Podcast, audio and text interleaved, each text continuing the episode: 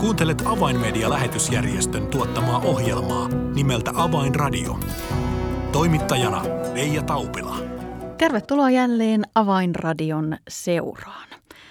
Viro on meille monelle suomalaiselle tuttu ja usein vierailtu paikka, mutta mitä tiedämme Viron kirkoista ja kristillisistä seurakunnista tai Viron helluntai-kirkosta? Näihin asioihin saamme tänään vastauksen, kun ohjelmassani on vieraana Viron helluntai-kirkon johtaja Alur Ynpuu. Minun nimeni on Reija Taupila. Tervetuloa seuraan. Avainradio. Tervetuloa ohjelmaan Alur Öynpuu. Terve sukunimesi tarkoittaa omenapuuta. Näin se on.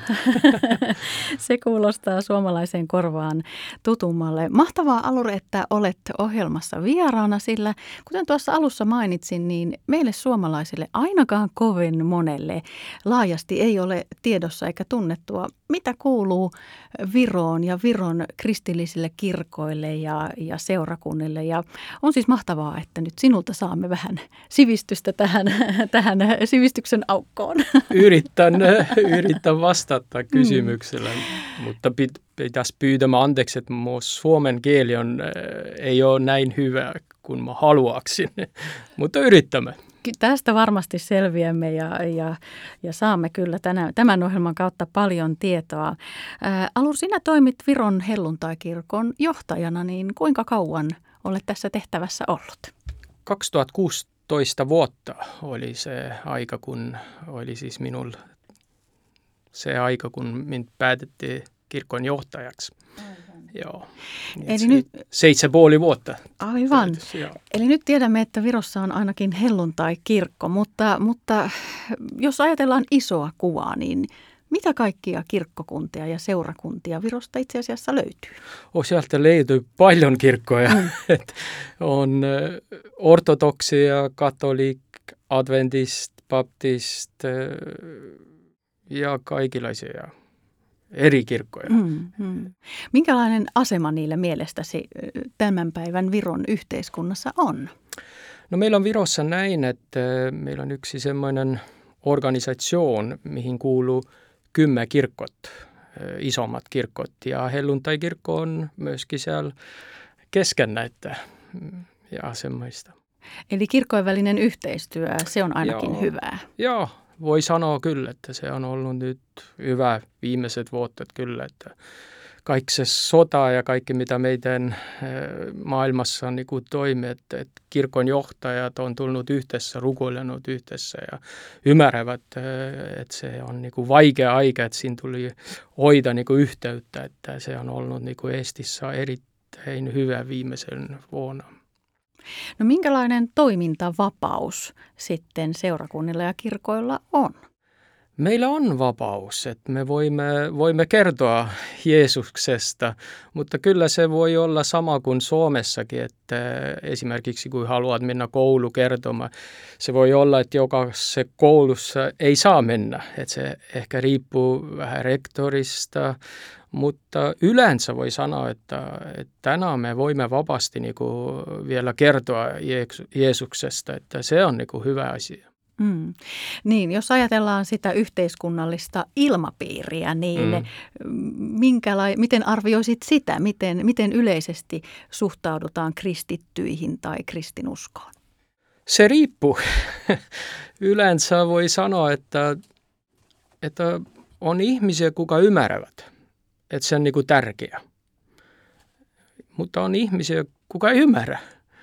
Että äh, luulettavasti se on Suomessa sama, että, että eri ihmiset niin kuin näkevät eri niin kuin nurkalta sitä tilaista ja, ja ymmärrävät, voi olla että erikseen, että mitä tarkoittaa. Mutta yleensä mä sanon, että meillä Eestissä on ollut niin kuin, tämä, missä kuuluu niin kuin kymmenen kirkot, on ollut niin kuin hyvä ilmapiiri.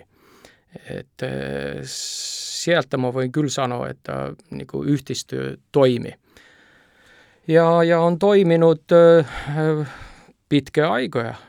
Se perustettiin vuonna 90 jotain semmoista, niin että yli 30 vuotta on se toiminut. Ja sinne on tullut ihmisiä, nuoria ihmisiä, kuka voi olla, että näkee vähän toiselta, mutta yleensä on niin kuin rakkaus se, mikä on ollut siellä ja, ja tosi ihmiset niin kuin ymmärrävät toinen toista. Mm. No puhutaan sitten Viron helluntai-kirkosta, mm-hmm. niin mikä sen tausta on? Kuinka vanha äh, helluntai-liike on Virossa? Helluntai-kirkko rakennettiin vuonna 1991. Ja miten se syntyi? Se syntyi näin, että kolme miestä, Harri Leesment, kuka tuli Australiasta, Allan Laur, kuka oli syntynyt Stockholmis, Ruotsissa, mutta oli muuttunut välillä Kanadasse, ja Märt Vähi, kuka myös syntyi Ruotsissa, mutta meni myös Kanadasse. Ja mä muistan, oliko se näin, että Märt sanoi, että se oli vuonna 83-84, kun oli semmoinen kokous siellä Torontossa, mihin tulit kaikki eestilaiset. Ja siellä pöydässä, missä oli Harri Leesment ja Allan Lauri ja Märt Vähi yhdessä niin ottamassa ruoka, sanoi Märt Vähi, että veljet, tulee päivä, kun me olemme yhdessä Eestis, Virossa ja teemme Jumalan valtakunnan töitä. Se oli vuonna 1983-1984. Oli Neuvostoliitto aika Virossa. Ei minkälaista merkkejä, että semmoinen asia voisi tapahtua. Mutta 90-luvulla oli aika, missä oli niinku erätys. Eesti sai itsenäis vapaaksi. Ja ne mehe olid, mehed tulid Eesti. Ja sealt se meni. Et äh, muistan erittäin hyvin, kun mehed olid niinku Saarenmaalla. Ja eratusaikana oli oikein helppo kutsua ihmisiä kirkko. Sanoit, että mennä kirkko. Kaikki oli uusi.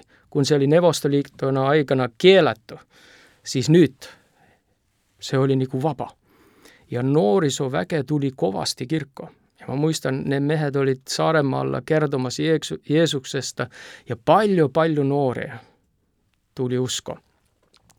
Ja tapahtui näin, että ne mehed ajattelivat, että nyt on se aika, mitä Herra sanoi Märdille monta, monta vuotta sitten, että meillä tulee jäädä tänne. Ja ne tulit ja ne jäit ja sieltä se alkoi perustettiin ensimmäinen elluntai-seurakunta Tallinnassa ja vuonna 1993 oli myös semmoinen aika, missä Märtvähi meni eri paikoissa Eesti ja siellä syntyisit uudet seurakuntat. Hän oli niin kuin perustaja. Ja tänä on helluntai-seura kirkossa 35 seurakuntaa. Meillä on äh, seitse seurakunta venekeelliset, äh, kolme seurakunta on, missä puhutakse englanti ja viro.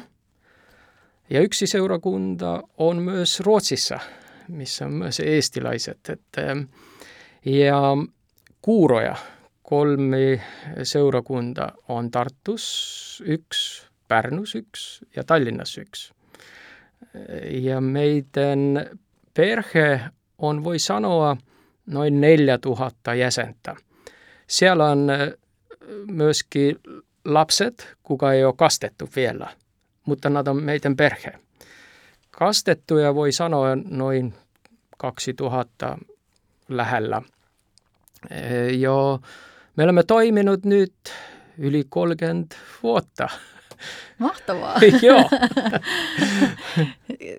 Tämä on todella, kun kerrot tätä historiaa, niin mm. menee aivan kylmät väreet. Niin. On upea historia ja mahtava kuulla, että tällainen alkuherätys mm.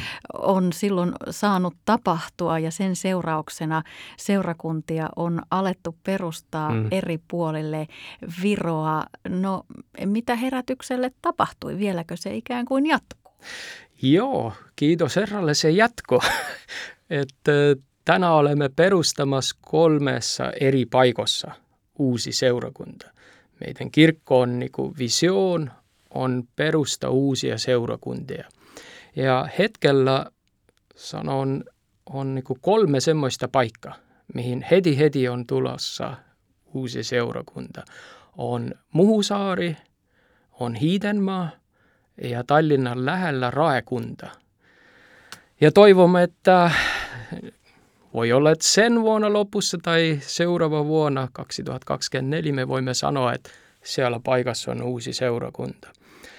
Me todella haluamme niin kuin liikkua paikkoja, mihin eh, me katsomme ja näkemme, että siellä tarvi seurakunta. Siellä on ihmiset, kuka etsii ja olemme niimoodi menemässä eteenpäin. Ja samoin me olemme niin kuin katsonut, että nuoret ja lapset, ne on tärkeä. Me ei voi neitä unohtaa. Ja olemme niin kuin laittamassa myös resursseja sinne, että meidän nuoret ja lapset vois sama kuin me itse. Näemme, että siellä on ihminen, kuka on sairas. Lapsi voi samalla minna, panna kädet hänen päälle ja rukoilla. Ja Herra tee terveeksi. Että me haluamme, että meidän lapset voisit niin kuin kasvaa semmoisessa perheessä, seurakunnassa, missä ne niin kuin saa reaalisesti kokea, että Herra todella elää. Ja mä voi olla myöskin hänen niin kuin lapsia tehdä samoja asioita, mitä mä niin kuin luen raamatusta. Ja meillä on myöskin Radio 7, niin kuin avain meitä täällä Suomessa, että Radio 7 on toiminut myös 30 vuotta ja Radio 7 tee hyvää työtä. Ne ohjelmat, mikä siellä on, on todistukset ja evankeliumi ja ihmiset, noin 30 000 voi sanoa, niin kuin kuunnelle sen radio. Ja on ollut hyviä, hyviä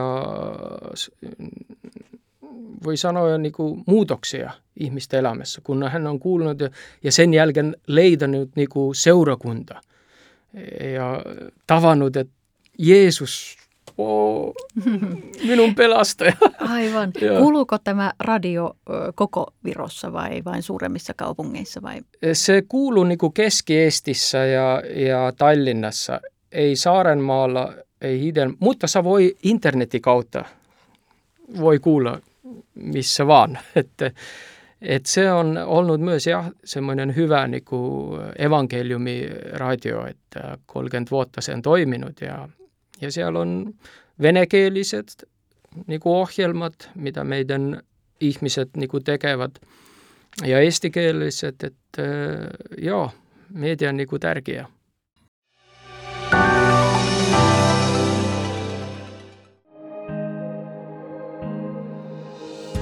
Avainmedian medialähetystyö tarvitsee esirukosta ja taloudellista tukea. Lahjoita 20 euroa lähettämällä tekstiviesti numeroon 16499. Kirjoita tekstiviestin sisältö avain 20 ilman välilyöntejä.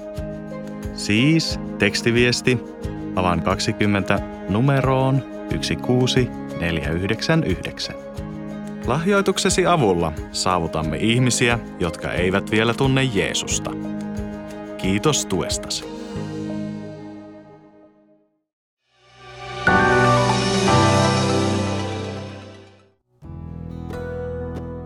Avainradio. Signaali sydämiin.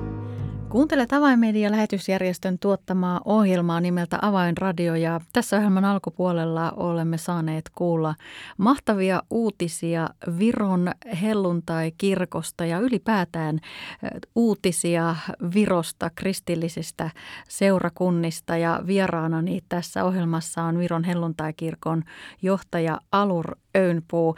Alur, on mahtavaa saada kuulla ensinnäkin siitä historiasta ja nyt myös siitä todella vahvasta tahtotilasta mennä eteenpäin ja panostaa hmm. erityisesti lapsiin ja nuoriin ja teette myös mediatyötä. Onko, oletteko asettaneet ikään kuin jopa tällaisia numeerisia tavoitteita? Mikä on seuraavan viiden vuoden tavoite? No mä olen sanonut voin sanoa vuosia sitten, kun mä aloittanut 2016, 2000, että mä näken näin, että meillä voisi olla kymmenen vuotta päästä kymmenen uutta seurakuntaa perustettu. Meidän kirkossa voi olla 1500 jäsentä enemmän kuin tänä. Ja meidän, meidän kirkossa on missionärit kuka on mennyt niin kuin viide eri paikkoja. Tänään me olemme Georgiassa. Meillä on siellä myös niin kuin missioni maa ja me olemme auttamassa helluntalaisia ja siellä on lasten ja, lasten ja nuorten leirit mm-hmm. ja meidän ihmiset kävivät nyt sen kesällä Georgiassa ja auttamassa. Niin että meillä on niin missionääri ja työmaa, mutta minun näkemys, mä haluaisin, että voisi olla viiessä eri maissa, missä me auttamme. Mm. Lisäksi mitä me teemme Estissä. Joo, niin että voi sanoa, että joo, meillä on niinku selvä, mihin me menemme. Kuulostaa hyvältä. Toivotaan, että tämä kaikki suunniteltu toteutuu ja vielä enemmän. Kiitos. sitä, sitä rukoilemme. Joo. No Alur, kerroit, että, että näiden seurakuntien joukossa on myös venäjänkielisiä mm-hmm. seurakuntia. Ja sen olemme tänne Suomen uutisista kuulleet, että aika ajoin Virossa on, on välillä historiasta johtuen niin mm. vähän hankaluuksia venäjänkielisten ja, ja vironkielisten äh, ihmisten välillä, niin miten tämä yhteys, tai näkyykö tämä tällainen aika-ajoittainen mm. riitaisuus, näkyykö se seurakuntakentässä? Mm. Voi sanoa, että helluntai-seurakunnissa Estissä, meillä Virossa siis, mä sanon, että ei ole onneksi, kiitos Herralle ollut isoja probleemeja sen takia, että siellä oleks jotain semmoista, mitä on huono. Ja ihmiset on ymmärtänyt, että se, mitä hetkellä niin kuin on keskenä siellä Ukrainassa, että, että se, sen puolelta me ei voi niin kuin jättää oma veljet, siskot näin, että meillä tulisi ymmärrä se, mitä hetkellä tapahtuu, että sen, se ei ole hyvä. Ja meillä tulee, tulee niinku seurata, mitä Raamattu sanoo. Meillä tulee rakastaa oma siskot ja veljet. On ta venäläinen, on ta ukrainalainen, on ta virolainen, ei ole väli. Meillä tulee rakastaa. Ja, ja sen, sen puolelta mä voin kyllä sanoa, että helluntai-seurakunnissa on ollut suuren piirtein asiat niin kuin ok. On ollut pieniä, mitte isoja. Ja me olemme aut, auttanut, eh, kun sota algas, me oleme autanud Ukrainast, kuka on tulnud eh, Eesti, Viron siis eh, ihmisi ja meie seurakunnissa on olnud noin lähellä 150 ihmistä, kuka me oleme auttanut. Ja vielä tänäkin. Esimerkiksi Kuressaare Elluntai seurakunnassa on yksi perhe, kuka asuu ja me auttamme. Että onneksi on Herra meitä auttanut ja me olemme pystynyt hoitamaan semmoista rakkautta ilmapiiriä meidän seurakunnissa. Tämä on todella hyvä kuulla ja rohkaisevaa kuulla, että, että todellakin raamatun valossa me näemme mm. tämän totuuden, että mm-hmm. meidät on kutsuttu rakastamaan toisiamme. Just. Ja, näin se on. Kyllä. No Alur, äh, olet todella nyt johtanut Viron helluntai-kirkkoa sieltä vuodesta 2016 lähtien. Nyt elämme vuotta 2023, niin äh, oletko havainnut jonkinlaista muutosta näiden vuosien aikana, ehkä seurakuntien toimintatavassa tai toimintaympäristössä? Miten, miten työ on kehittynyt? Elämä on koko ajan muutossa. Et on ollut äh, viimeiset vuonna, viimeisen vuonna kuin kriisi. Covid, sähkökriisi, kaikki kriisi on tullut ja se ei ole niin kuin helppo. Ja se muut, ihmiset niin kuin muuttui sen puolelta ka, että ne haluavat, niin kuin, että elämä olisi niin kuin hyvä. Mutta kun tulee kriisi, siis kaikille on niin kuin vaikeuksia. Ja mä olen ajatellut, että ne, kuka rakastavat Jeesusta, todella sydämessä niin kuin rakastavat Jeesusta, ne on ihmiset, kuka on kuin auttaa toinen toista. Ja se on ollut niin kuin hyvä muutos.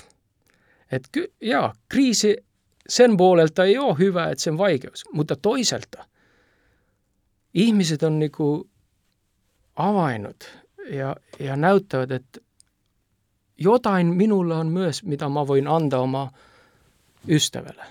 Ja se on niin kuin hyvä puoli ollut.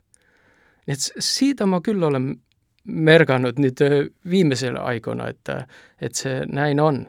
Ja mitä vielä voisi sanoa, että, ihmiset helluntai-seurakunnas myöskin haluavad niinku oppida tundma Jeesusta.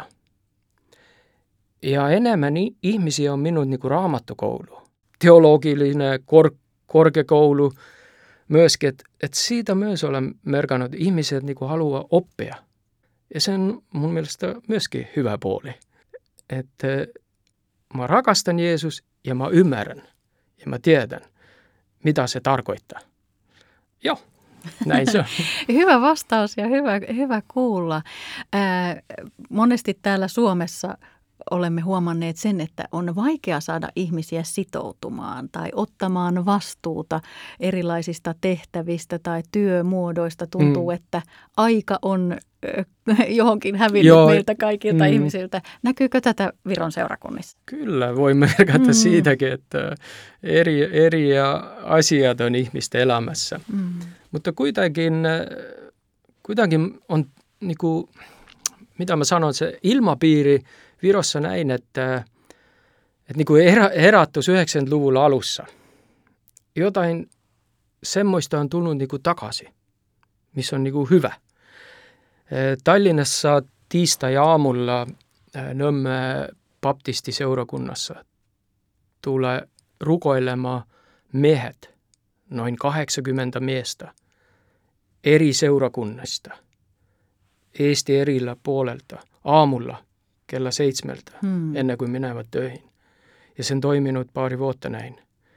Ja siellä on niin kuin, tapahtunut jotain semmoista, mitä voi sanoa, että erattus on tullut se on, se on tullut. Mm. Kun mietit, että 80 miestä eri paikoista Tallinnassa ja, ja mä tiedän metodistikirkossa onko se torstai-aamulla sama juttu.